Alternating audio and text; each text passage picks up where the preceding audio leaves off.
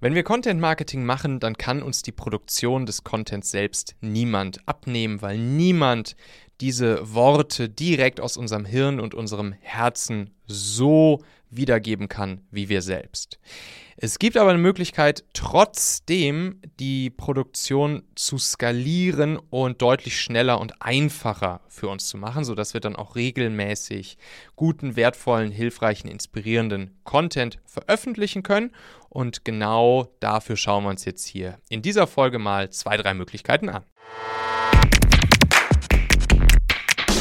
So, liebe Leute, und damit ganz herzlich willkommen hier beim Machen Podcast. Mein Name ist Michael Assauer. Heute bin ich hier mal wieder in meinem blauen Signature Jeanshemd sozusagen unterwegs. Wenn ihr ja ab und zu mal Bilder von mir im Internet seht oder in meinem Hexletter oder hier, das erscheint ja auch im YouTube-Kanal, oder natürlich auch auf dem Podcast-Cover. da habe ich natürlich überall mein, mein blaues Jeanshemd an. Und ich wurde letztens auch schon gefragt, ey Michael, wie viel von den Dingern hast du eigentlich?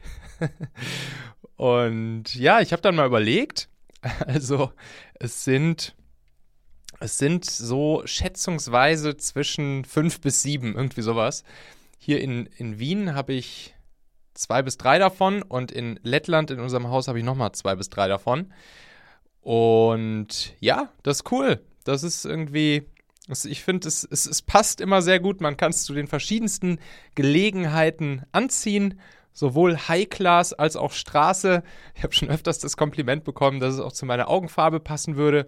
Naja, und ich hatte es jetzt einfach länger nicht mehr an. Dementsprechend für alle, die jetzt das Ganze hier bei YouTube sehen, hier ist es wieder.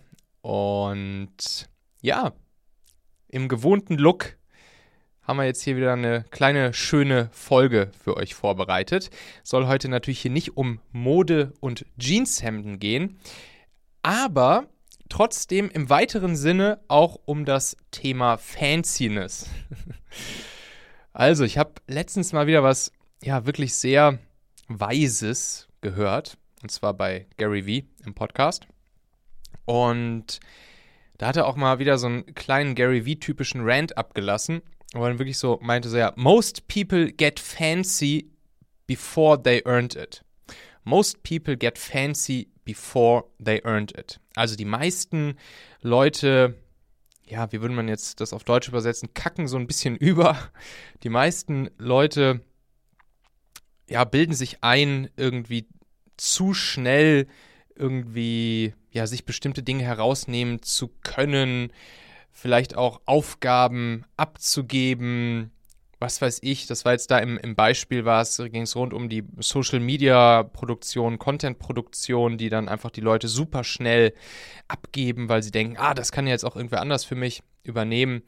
Most people get fancy before they earned it. Also bevor sie sich es sich überhaupt leisten können, bevor sie sich es überhaupt verdient haben. Und das ist wirklich was, das erlebe ich auch so häufig und da, da denke ich dann auch wirklich häufiger drüber nach. Ne? Also gerade so in dieser ganzen Online-Szene, Online-Unternehmer, Digitalunternehmer-Szene, aber auch in kleinen, mittleren Unternehmen ist häufig die allererste Frage, ja, Content wissen wir ja, dass wir machen müssen, Content Marketing und so weiter.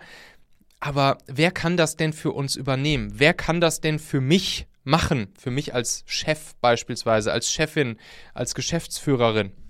Und die Antwort ist natürlich niemand. Niemand kann das für dich übernehmen.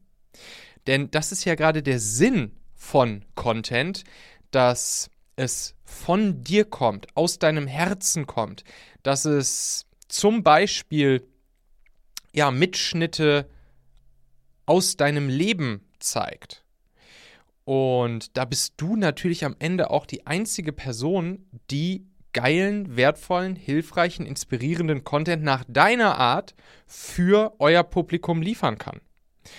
Und das muss man wirklich sich immer, immer, immer wieder bewusst machen. Man kann die Content-Produktion nicht einfach irgendwem anders in die Hand drücken. Andere Leute sprechen nicht deine Sprache, haben nicht deine Gedanken, nutzen nicht deine Worte, haben nicht deine Erfahrung. Und dementsprechend wird der Content, den du vielleicht einfach anderen in die Hand drückst, damit sie ihn erledigen, wird nicht so gut wie der, den du selbst machst. Es gibt natürlich ein paar Möglichkeiten der, ja, der Skalierung, für die Skalierbarkeit der Content-Produktion zu sorgen. Ne? Also das, was wir jetzt hier zum Beispiel machen, so wie ich das mache, ich nehme ja pro Woche im Prinzip so ja drei bis vier Videos auf und aus diesen Videos heraus werden dann die Podcast-Folgen, werden YouTube-Videos, werden kurze Snippet-Posting-Videos, die dann zum Beispiel auf LinkedIn und TikTok veröffentlicht werden. Das, diese Videos sind die Grundlagen für meinen Hexletter, den ich dann aber auch einmal die Woche selbst schreibe und selbst zusammenkomponiere. Meine Artikel entstehen daraus, wo dann die Artikel selbst ja auch wieder mit meinen Worten arbeiten, die ich in den, in den Folgen hier, beziehungsweise in den Videos dann auch gesagt habe. So kann man natürlich etwas für Skalierbarkeit sorgen. Aber ganz, ganz, ganz am Ende, beziehungsweise ganz am Anfang, musst du selbst dafür sorgen, dass der Content, der veröffentlicht wird über eure Kanäle, sei es ein YouTube-Kanal, sei es ein Podcast, seien es Social-Media-Postings oder seien es auch die Videos beispielsweise oder den Fachartikel in, im, im Performance-Content-System, ne, wenn wir das Performance-Content-System zusammen aufbauen. Das muss aus deinem Hirn und aus deinem Herzen und aus, aus deiner Erfahrung kommen. Anders geht es nicht. Das merken Leute sofort, wenn das kein Content ist, der von dir selbst kommt. So. Und most people get fancy before they earned it. Gary Vee hat dann zum Beispiel erzählt, dass er bis heute Ne? Und er hat sich natürlich das krasseste Imperium aufgebaut mit zig unterschiedlichen Unternehmen und Firmen. Bis heute beantwortet er jegliche Kommentare, Direktmessages, die er so bei Instagram, Twitter, Facebook, LinkedIn etc. pp bekommt, beantwortet er einfach er selbst. Da gibt es kein Team dahinter, das das für ihn macht.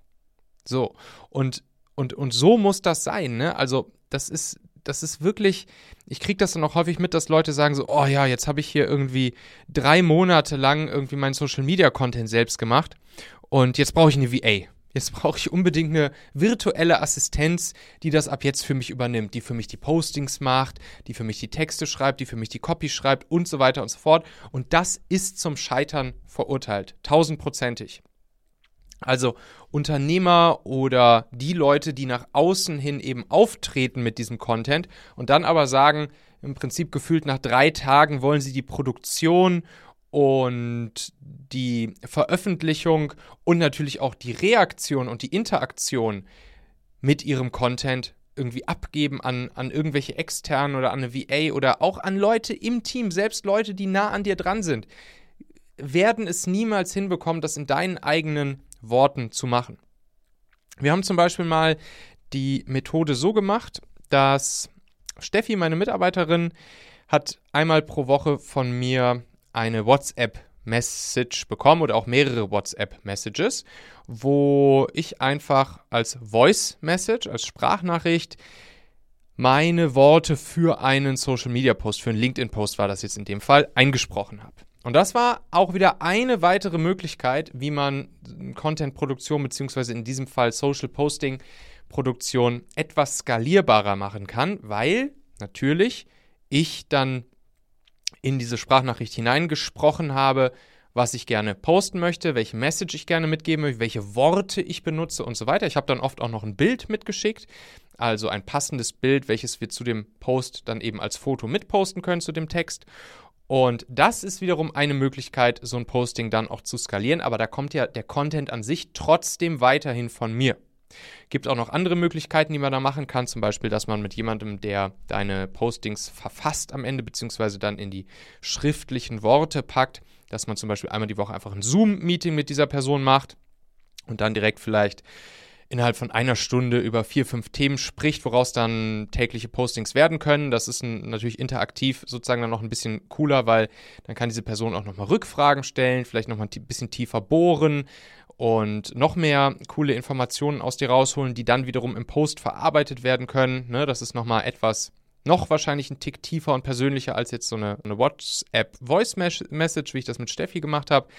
Aber es läuft am Ende immer wieder auf selbe hinaus. Kein Mensch kann dir die Produktion deines wertvollen, hilfreichen, inspirierenden Contents abnehmen. Und dafür bist du am Ende selbst verantwortlich, dass das solche Inhalte sind, die du auf deinen Content-Kanälen veröffentlichst, die wirklich einen großen Mehrwert für deine ja, Connections, Follower, potenziellen Kunden, Zielgruppe, wie auch immer du es nennen möchtest, darstellen. Und das ist mir einfach auch nochmal so, so, so wichtig zu betonen, weil sonst wird dieses Content-Game halt nicht funktionieren. Und ja, wenn man dann, wenn man dann zum Beispiel sowas nutzt wie ein Performance-Content-System, dann hat man ja den Vorteil, dass man einmal ein Set an Content produziert, was auch aus deinem Herzen und aus deinem Hirn kommt. Aber dieses Set an Content, dadurch, dass wir es ja smart mit Performance Marketing verknüpfen und mit einer E-Mail-Serie verknüpfen und einer, ja, einer Evergreen Launch Automatisierung verknüpfen, kann man dieses Set an Content dann immer wieder und immer wieder und immer wieder benutzen. Aber auch hier trotzdem die Inhalte dieses Contents selbst, das kann dir auch hier wieder keiner abnehmen, die zu produzieren. Also Content wird jetzt immer wichtiger gerade jetzt in diesen Zeiten, da mache ich auch nochmal eine extra Folge zu, warum gerade jetzt in Zeiten von diesen Unsicherheiten, in denen wir gerade leben, Inflation, steigende Preise, nicht nur im täglichen Leben, sondern auch zum Beispiel was Performance Marketing, Ads-Preise angeht und so weiter und so fort.